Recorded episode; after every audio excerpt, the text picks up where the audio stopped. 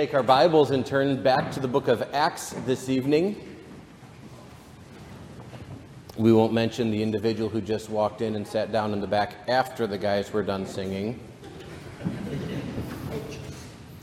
Acts chapter 13 this evening, as we continue in our series in the book of Acts, looking at the different sermons that are being preached as we try to understand the gospel as well as different ways of being able to share similar truths, but depending on who we are speaking with, uh, the situation may call for a different approach. We've looked at the life of the early church so far. Things have changed quite a bit uh, from when we left off. The gospel has spread from Jerusalem. We looked in Acts chapter 2 at Peter's sermon at Pentecost. Acts chapter 3, Peter at the gate beautiful after healing the lame man. We looked in Acts chapter 7, Stephen and his martyrdom. In Acts chapter 8, the gospel spreads to Samaria with Philip, and then Peter and John confirming that the Holy Ghost has been given to those Samaritans. And last week we looked at the gospel as it has then begun to go out to the Gentiles, looking at the story of Peter and Cornelius. Luke is shifting the focus uh, of the book of Acts from the church in Jerusalem to the church at Antioch. And from Acts chapter 13 on, really, Luke follows the journeys of one missionary that the church at Antioch sends forth, an individual named Paul. We're familiar with him and his story. He was Saul, Saul who persecuted the church, Saul who did his very best to wipe out Christianity. Saul, who was there at the stoning of Stephen, who oversaw it, and the scriptures tell us held the coats of those who stoned Stephen, who knew the truth and yet rejected it time and time again. And God, in his mercy towards Saul, didn't let up.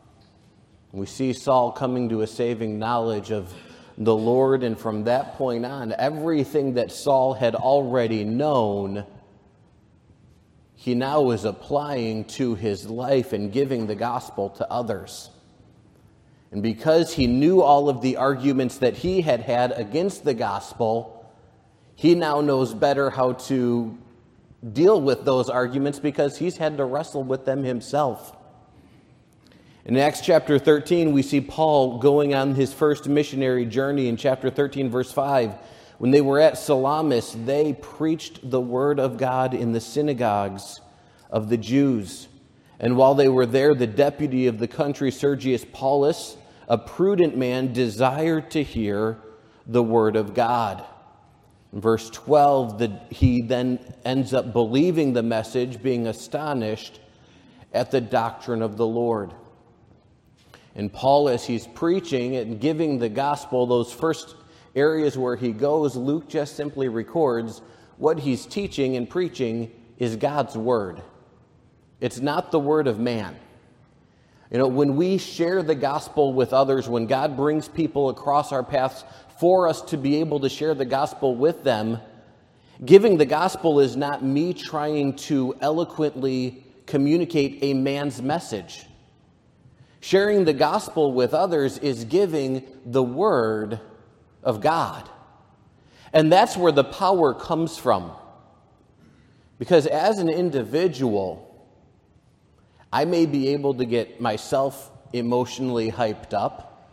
I may be able to paint a beautiful picture with my words.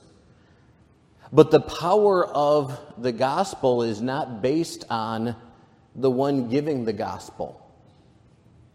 The power of the gospel is based on the one from whom the gospel comes, and that is God. And oftentimes, one of the things that may hinder us from sharing the gospel with others is the fact that what if I say the wrong word? What if I don't get it just right? I don't know the scriptures enough, or I, I might stammer, or I, I, might, I might, and we come up with all of these reasons why we can't give the gospel because of us. But it's not our words, it's the words of the Lord. And that's where the strength is, and that's where the power is. Paul's custom on his missionary journeys is to go into each town, and town by town, he goes into the synagogue. There he get, then gives the gospel. And ironically, you know, you see Paul going to all of these towns. Luke only records one sermon that Paul preaches in a synagogue when he goes to many. And this message that Paul gives in Acts chapter 13 is going to sound familiar to Peter's message, proclaiming that Jesus is the Messiah. It's going to sound familiar to Stephen's message, reviewing Israel's history, because the message of the gospel doesn't change. There may be different words that we use depending on to whom we are speaking, but the gospel message is the same.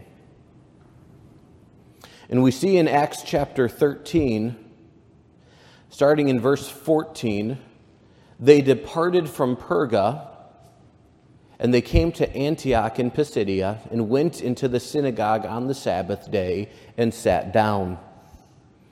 And after the reading of the law and the prophets, the rulers of the synagogue sent unto them, saying, Ye men and brethren, if ye have any word of exhortation for the people, say on.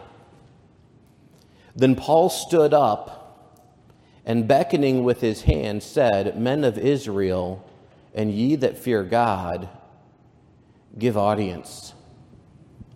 Listen up. In the Jewish synagogues, it was required for there to be at least 10 male Jews.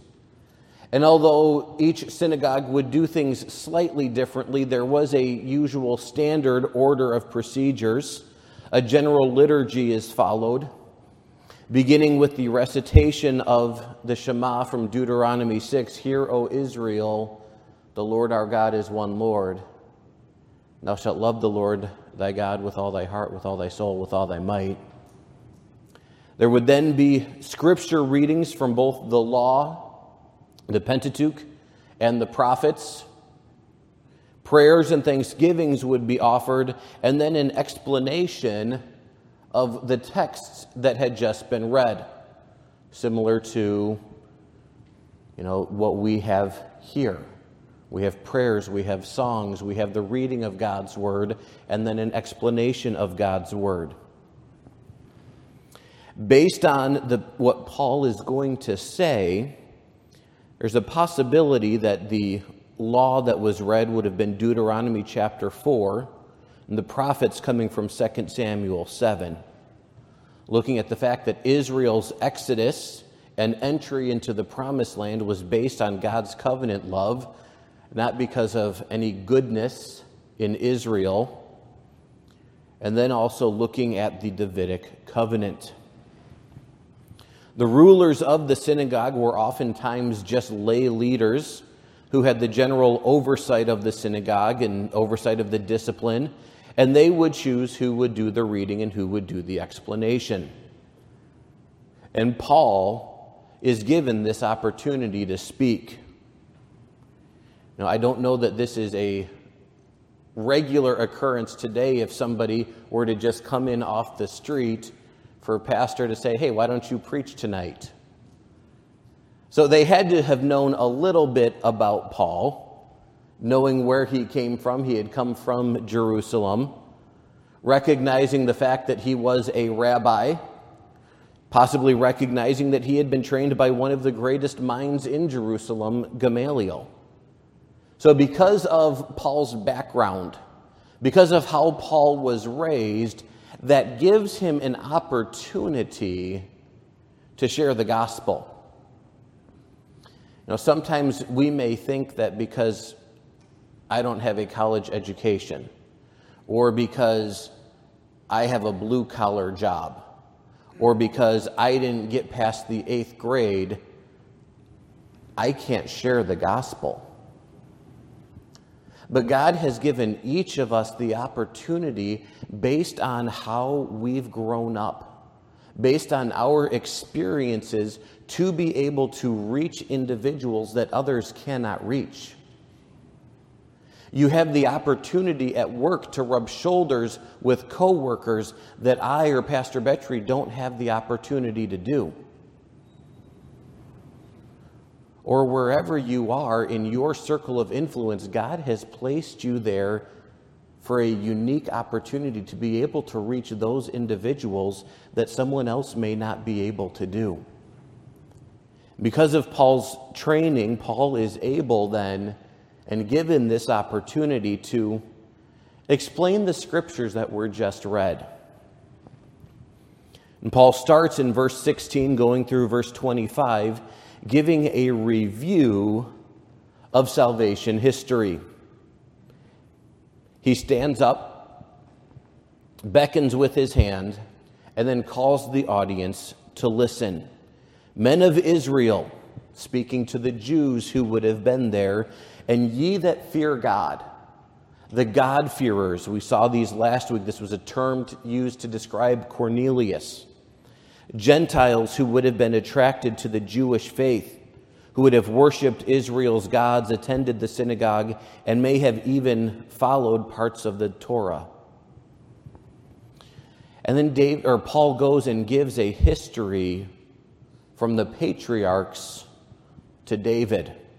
Starting in verse 17, the God of this people of Israel chose our fathers.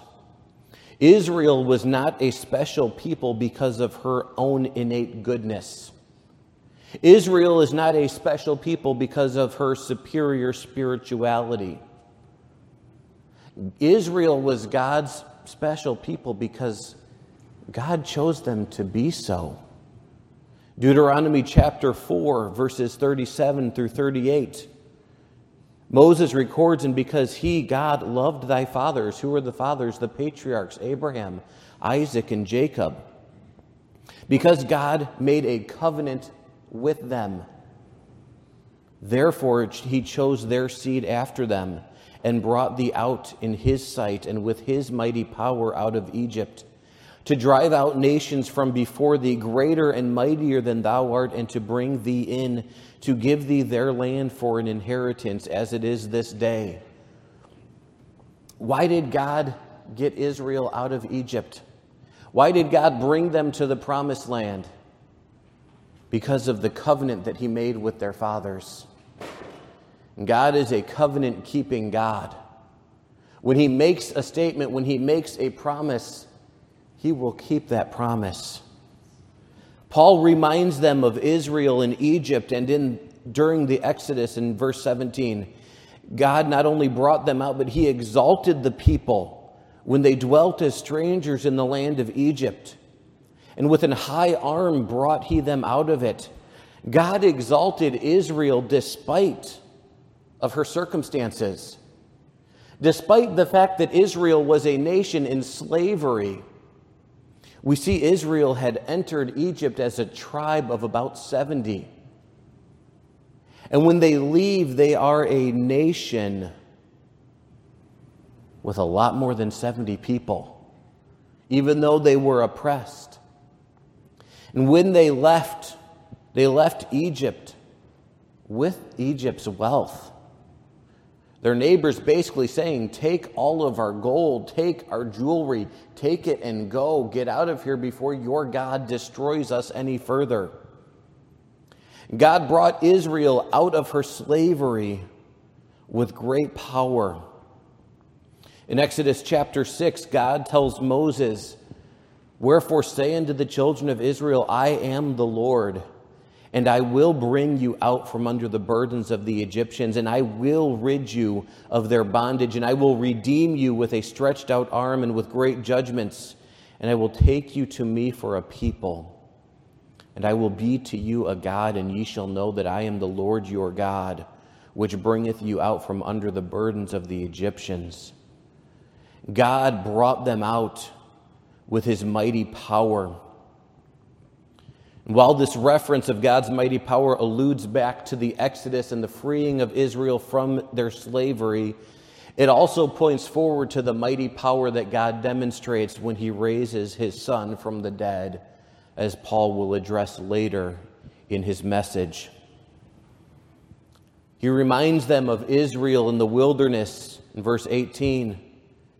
And about the time of 40 years suffered he their manners in the wilderness. Oh, for 40 years, God put up with the wonderful attitudes that the Israelites had, full of gratefulness for all that he had done for them. Well, he did put up with it. But 40 years of griping, 40 years of complaining, 40 years of wishing to go back to Egypt, 40 years of turning their back on God, 40 years of rejecting God's leader, Moses. I don't know about you, but I don't think I can put up with a people for 40 years that are going to do that. Maybe 40 minutes. And yet God put up with their griping and their complaining for 40 years. Why? Because of the covenant love that he has towards Abraham. Because he made Abraham a promise that was based on his character, God fulfilled that promise. And fast forward to the gospel, our salvation is not based on anything we can do, but it's based on a promise that he gives based on himself and his son.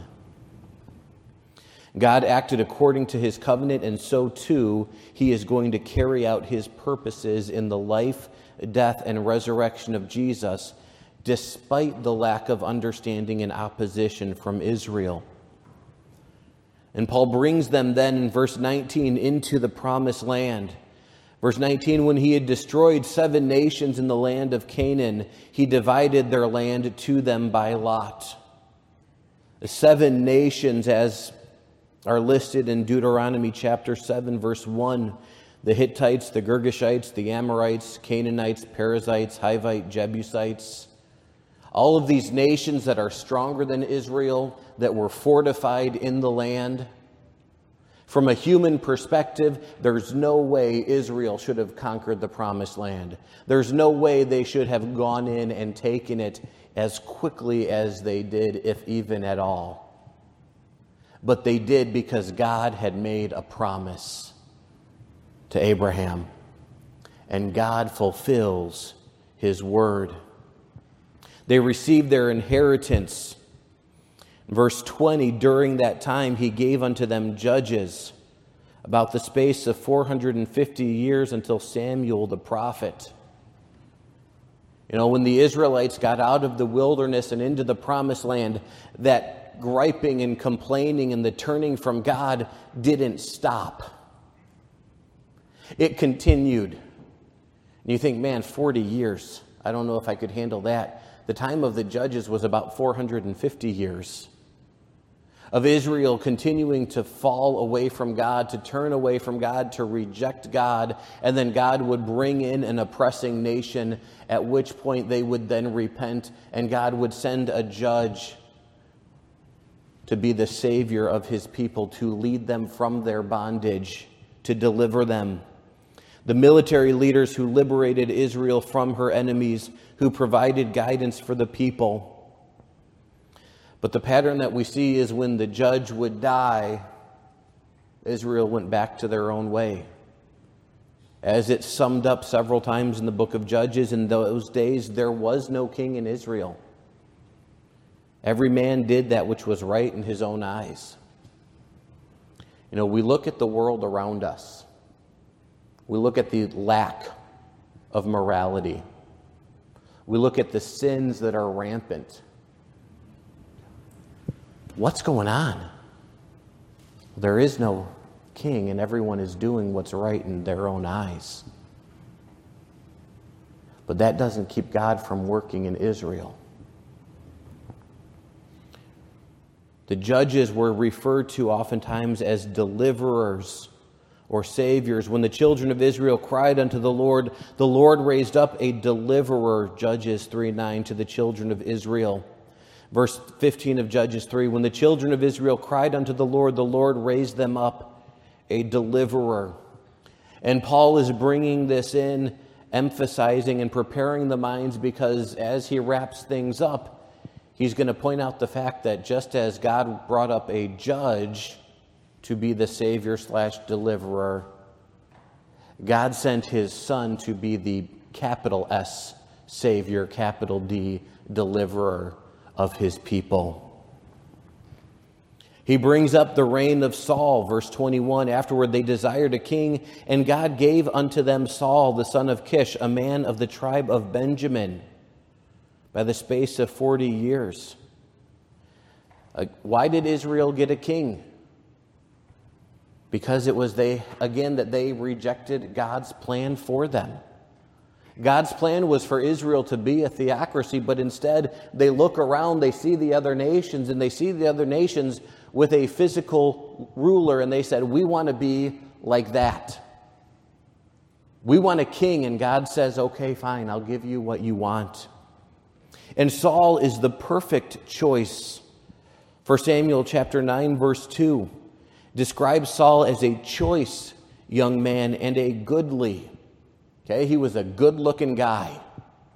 And there was not among the children of Israel a goodlier person than he. Okay, no one was better looking than Saul. But not only was he good looking, from his shoulders and upward, he was higher than any of the people. He was tall. He's someone that the crowd would have been able to point to, and the Israelites would have been able to say, Look at our king. Look how tall he is. Look how strong he is. Look how good looking he is. But all of that is based on the outward appearance. We see Saul being removed from his office because of disobedience to God. And in verse 22, we get the appointment of King David. When he had removed him, when God had removed Saul, he raised unto them David to be their king, to whom also he gave their testimony. And these are God's words. He said, I have found David, the son of Jesse, a man after mine own heart, which shall fulfill all my will. Paul is using here the word raised to describe David's ascent to the throne. We get to verses 30 and 37, he uses that same word raised to describe Christ's resurrection. Underlying David's role as the model ruler sent by God who was faithful to his divine calling. Paul describes David as having been found or having been chosen by God, referring back to Psalm 89, verse 20 I have found David, my servant. In Psalm 89, the psalmist is calling on God to honor his covenant with David in a situation where David's descendants have incurred God's wrath written at a point in Israel's kingdom where the kings have rejected God and things are not looking bad, and the psalmist is crying out to God, Remember your promise to David. Keep that covenant. Paul describes David as being a man after God's own heart. When you first read that, you go, absolutely, David was a man after God's own heart. But then when you look into David's life, you know, arrogance, an adulterer, a murderer. You know, if we had someone here who fit that category, we would probably not want to be around that individual. And yet, David, who fits this characteristics, is described as being a man after God's own heart. Why? Because when David is confronted with those sins, how does he respond? It's a big difference between David and Saul. Saul, when he was confronted of his sins, basically shrugged it off. No big deal. But David, when he is confronted, what does he do? He recognizes it and repents. Psalm 32, verse 5 I acknowledge my sin unto thee, and mine iniquity have I not hid. I said, I will confess my transgressions unto the Lord, and thou forgavest the iniquity of my sin. Or Psalm 38, 18 I will declare mine iniquity, I will be sorry for my sin or probably the most famous in Psalm 51, verse 4. Against thee, thee only have I sinned and done this evil in thy sight. See, David is not an individual who is perfect. Yet he was an individual when sin was pointed out, demonstrated true repentance, true sorrow. And Paul goes and he gives a history of Israel. And in verse 23, as he's beginning to wrap things up, he says, The fulfillment of all of God's promises are wrapped up in one man. Of this man's seed, of David's seed, hath God, according to his promise, raised unto Israel a Savior, Jesus. Jesus is the one whom God has provided as the Savior in fulfillment of the Davidic covenant, 2 Samuel 7. Or in Psalm 132, verse 11, the Lord hath sworn in truth unto David. God made David a promise, and he will not turn from it. When God makes a promise, he keeps his word, he honors it.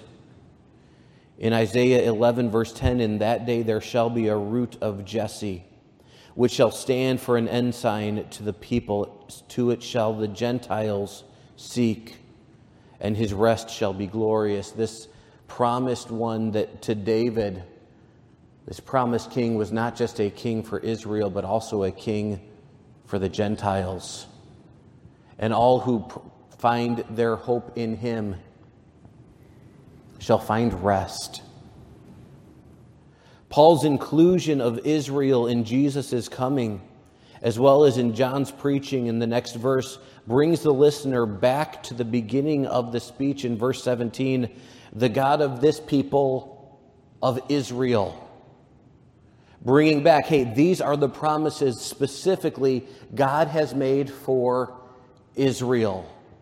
Why is he bringing that up? Because he's in a synagogue preaching mainly to Israel. Verses 24 and 25, Paul reminds them of the proclamations of John the Baptist. When John had first preached before his coming the baptism of repentance to all the people of Israel. And as John fulfilled his course, he said, Whom think ye that I am? I am not he, but behold, there cometh one after me, whose shoes of his feet I am not worthy to loose. John's message of repentance was the precursor to Christ's message of the kingdom being at hand. John called people to repent, to be baptized as a demonstration of their repentance, confession of their sin, and turning from their wickedness. And John's message was for all of Israel, both to the devout, law abiding Jews as well as those who did not care about God's law. And what was John's message? He was preaching that the promised Messiah was about to appear. During this time, there was an expectance of the Messiah. In Luke chapter 3, Luke records in verses 15 and 16, and as the people were in expectation, the people hearing the messages of John, being prepared for the coming Messiah. And all men mused in their hearts of John whether he were the Christ or not. John answered, saying unto all of them, I indeed baptize you with water, but one mightier than I cometh, the latchet of whose shoes I am not worthy to unloose. And John's message pointing forward to Christ. And Paul finishes the first section of his message and he gets to the second section, verses 26 through 37, in which he brings things home, proclaiming the significance of Jesus. Verse 26, Paul give, reminds them of the relevance of the gospel for them. Men and brethren, children of the stock of Abraham, and whosoever among you feareth God, to you is the word of this salvation sent. What is Paul doing as he's wrapping things up? He's bringing the application home. He's saying, This message is for you. The you that is sitting in your seat, this is for you. Sometimes when some, a pastor is preaching and he's preaching on something, we may think, oh man, I sure hope so and so is listening because they really need this. Paul's saying, you all need this. The message of the gospel, the good news, is for everyone, directly bringing the message home. He reminds them of the execution of Jesus in verses 27 through 29. They that dwelt at Jerusalem and their rulers, because they knew him not, nor yet the voices of the prophets which are read every Sabbath day, they have fulfilled them in condemning him. Though they found no cause of death in him, yet they desired, or yet desired they Pilate that he should be slain. And when they had fulfilled all that was written of him, they took him down from the tree and laid him in the sepulchre. The rulers, those who should have been the experts in the Old Testament, the scribes, the Pharisees, the Sadducees, and the priests, should have recognized who Jesus was. But instead, they rejected him, just as the scriptures prophesied. They knew him not, they failed to understand that Jesus was the Savior of Israel. Jesus was the Savior through whom God had fulfilled all of the promises to the fathers. You know, this brings to my mind Stephen's sermon where he goes, And which of the prophets haven't your fathers killed? You know, which of God's deliverers did Israel as a nation actually listen to? Rejected Joseph, you rejected Moses, you rejected the prophets, and now you rejected God's Son. They knew him not, they condemned him. They convicted and sentenced him to death. But their condemnation was a direct fulfillment of the scriptures. The Old Testament prophesies of his death in Isaiah 53, verse 8. He was taken from prison and from judgment. Who shall declare his generation? For he was cut off out of the land of the living. For the transgression of my people was he stricken. The prophets clearly taught that Jesus, the Messiah, was going to die, that he would be buried in a tomb. He made his grave, Isaiah 53, verse 9, with the wicked and with the rich in his death. Do you know what was typically done to a victim of crucifixion? Their bodies were just tossed into a mass grave. Crucifixion was reserved for a specific crime rebellion against Rome. And when you have a rebel, you don't give them a grave that they could be honored in. And yet Christ was executed on the cross. And contrary to what should have happened, he was put in the tomb. Paul reminds them that the Old Testament said that they would not find any basis for the death sentence.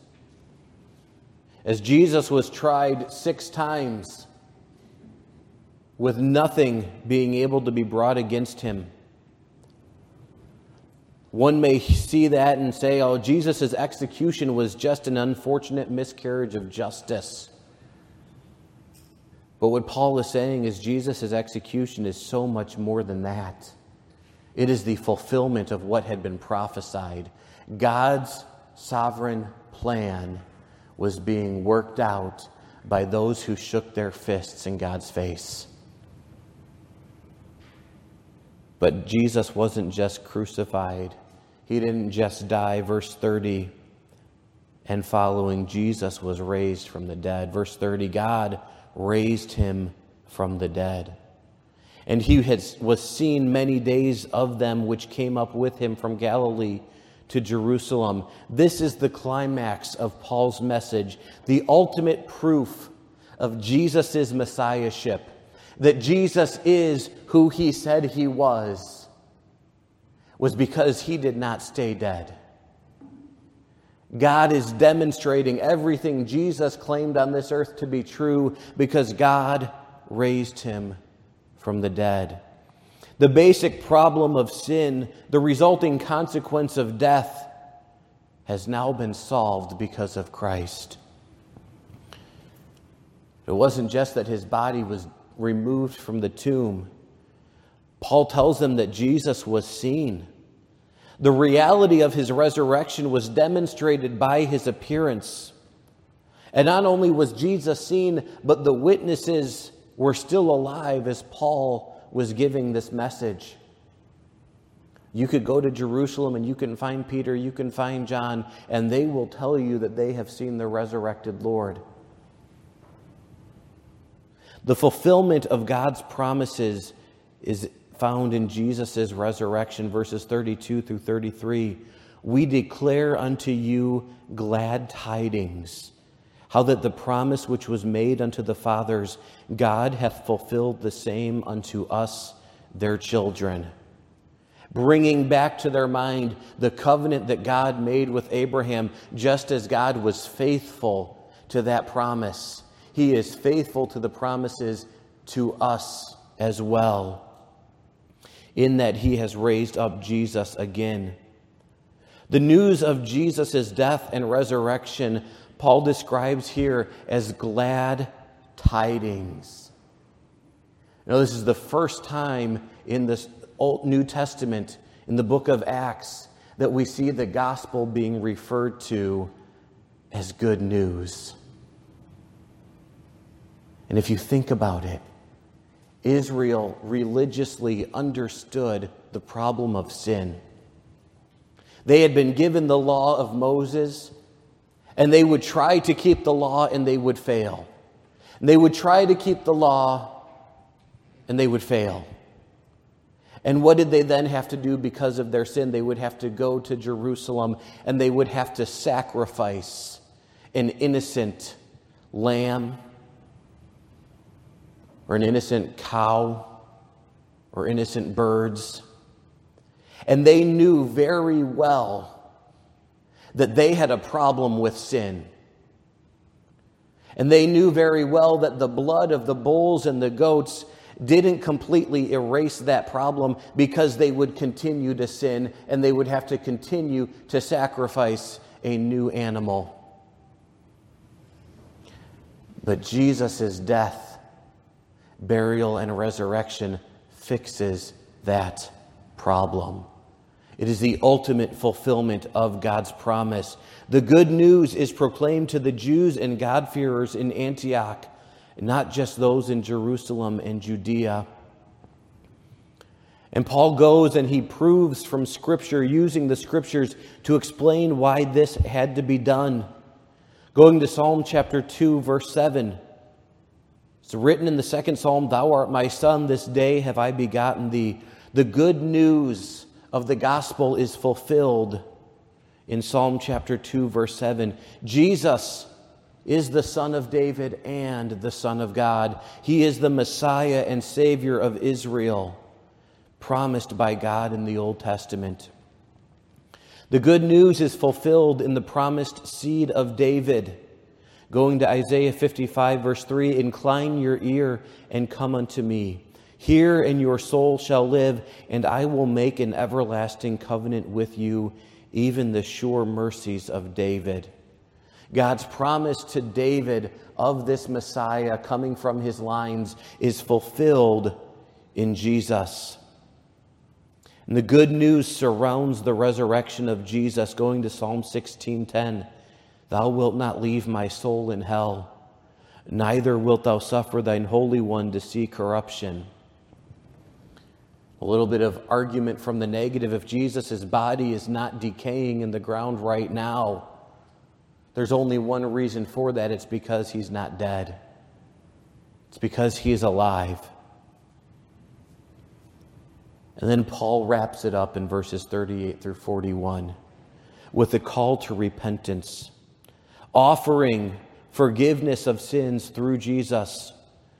Again, verse 38 Be it known unto you, therefore, men and brethren. So each of the sections of Paul's sermon kind of start off with this call to the listeners to pay attention. That through this man, which man? Jesus is preached unto you the forgiveness of sins, and by him all that believe are justified from all things from which ye could not be justified by the law of Moses. The good news that Paul and Barnabas proclaim in the synagogue in Antioch is the result of God's climactic intervention in the history of Israel, in the death and resurrection of Jesus, who is the Savior. It is a message that is relevant today just as it was 2,000 years ago. And in these verses, we have Paul's first command. The first imperative that Paul gives says, Be it known unto you. Or here's the command know that Jesus died for you. Know, not just having a head knowledge, but a personal knowledge. Understand that you can have forgiveness of sins through Jesus.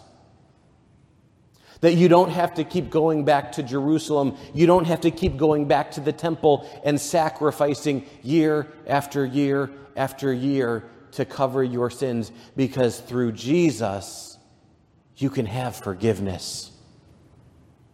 God's offer of forgiveness includes all things from which the law of Moses could not acquit.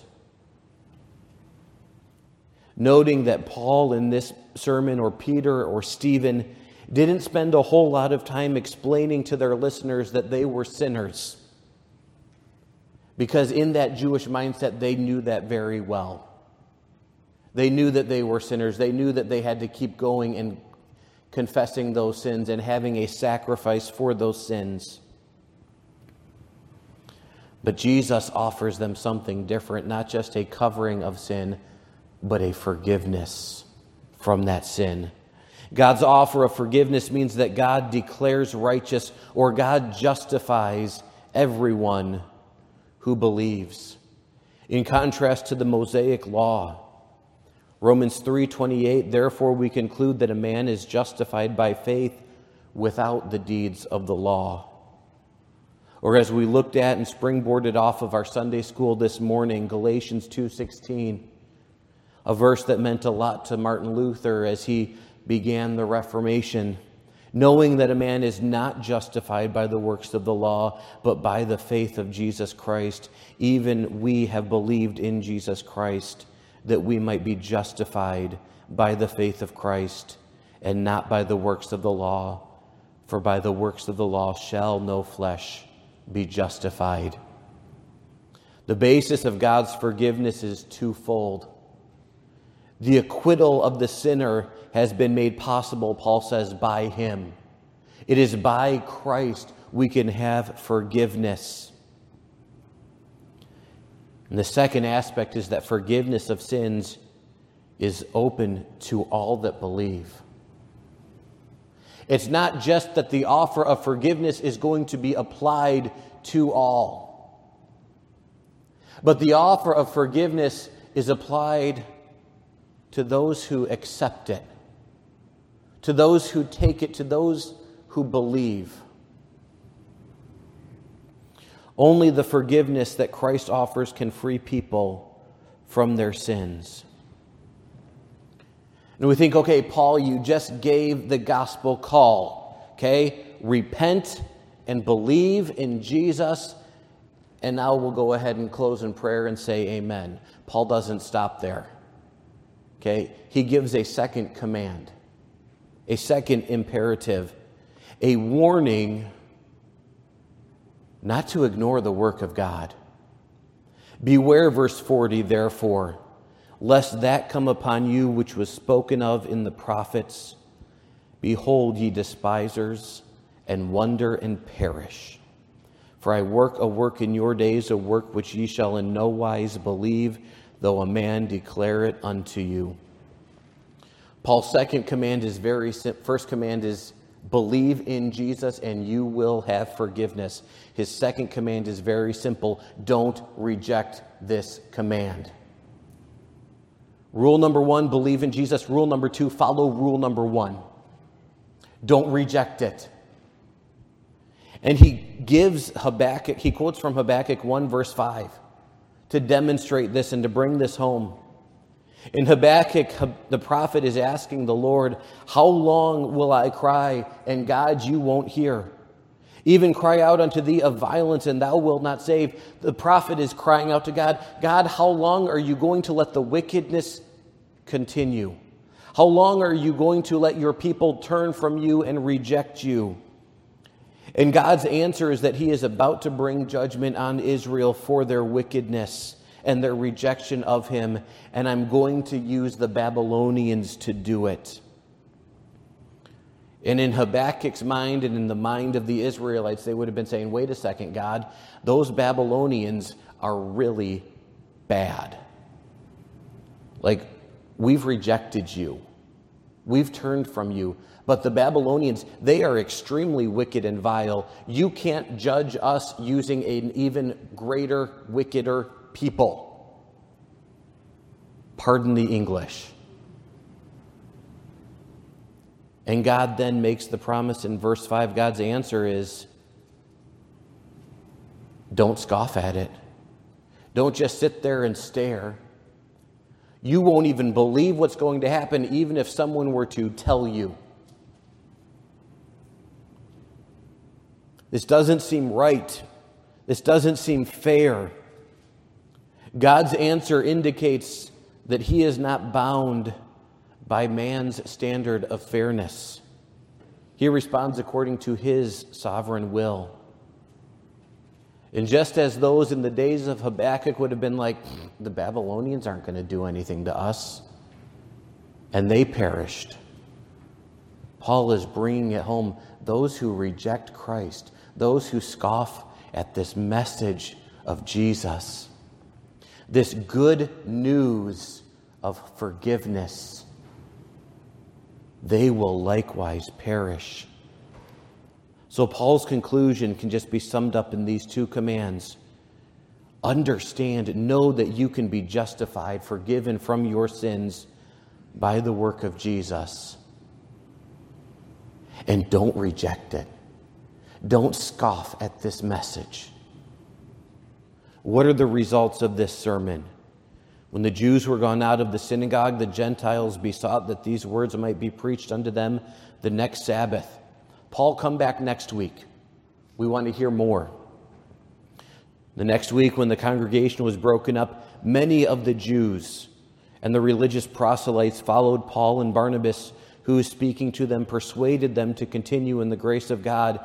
Many responded in obedience to the glad tidings of the gospel, recognizing Jesus can offer a forgiveness that the Mosaic law can't. That is good news. The next Sabbath day came almost the whole city together to hear the word of God. These people didn't just hear the gospel and keep it in. Okay, they didn't hide it under their bushel. No, they got the good news of the gospel that Jesus Christ came and died for my sins and I can have forgiveness and so can you. And what did they do? They went out and they told people. And the next Sabbath, the next week, almost the entire town shows up. Wouldn't that be wonderful? So, who are we going to give the good news to this week? Well, almost everyone wanted to hear the good news of glad tidings. The Jews, when they saw the multitudes, they were filled with envy and they spake against those things which were spoken by Paul, contradicting and blaspheming. And a verse later, the Jews stirred up the devout and honorable women and the chief men of the city and raised persecution against Paul and Barnabas and expelled them out of their coasts. Not because they could argue against the truth of the good news of the gospel, but because they were jealous that more people listened to Paul than them. So, fast forward 2,000 years. What do we take away? How does this apply to us? First question that has to be asked Have you been justified from your sins based on the work of Christ on the cross? The offer is available if you only believe. And as Paul commands the church or the in the synagogue here, do not reject this message. Secondly, for those of us who are saved, do we believe that the gospel is good news? Do we? No, we have no problem giving a great review for a restaurant we go to. We have no problem proclaiming that the Bears are 3 and 0. And then they'll be like the Detroit Lions and go 0 and 17.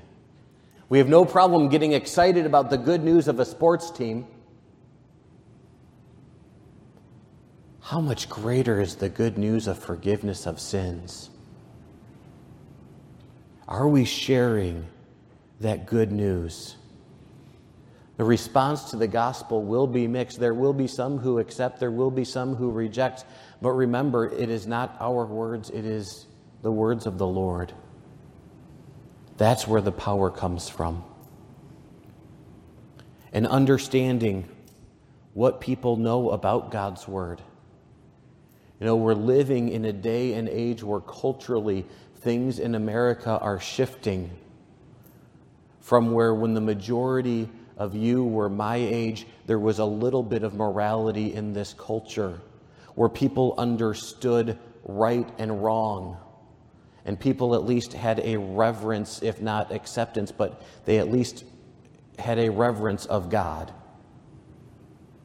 To a culture where people don't seem to care. People don't know who God is, people don't know who Jesus is. So, what do we do with a people who don't have a basis or a base knowledge in the scripture? That's next week. So, next week, go to Frankfort Fest early, Friday or Saturday. Make sure you're here Sunday night as we look at Paul giving the gospel to individuals who have no understanding of the scriptures whatsoever. Father God, we thank you for the good news. We thank you that you sent your Son, the fulfillment of the Old Testament promises, the promises made to Abraham, to David, to provide for us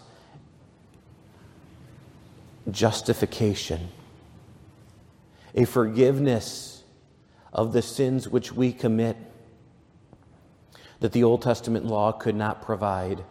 God, I pray that you would help us to not just sit on this good news, but to share it with those around us, those whom you bring into our path. We ask these things in the name of your Son, the promised Savior, Jesus Christ. Amen.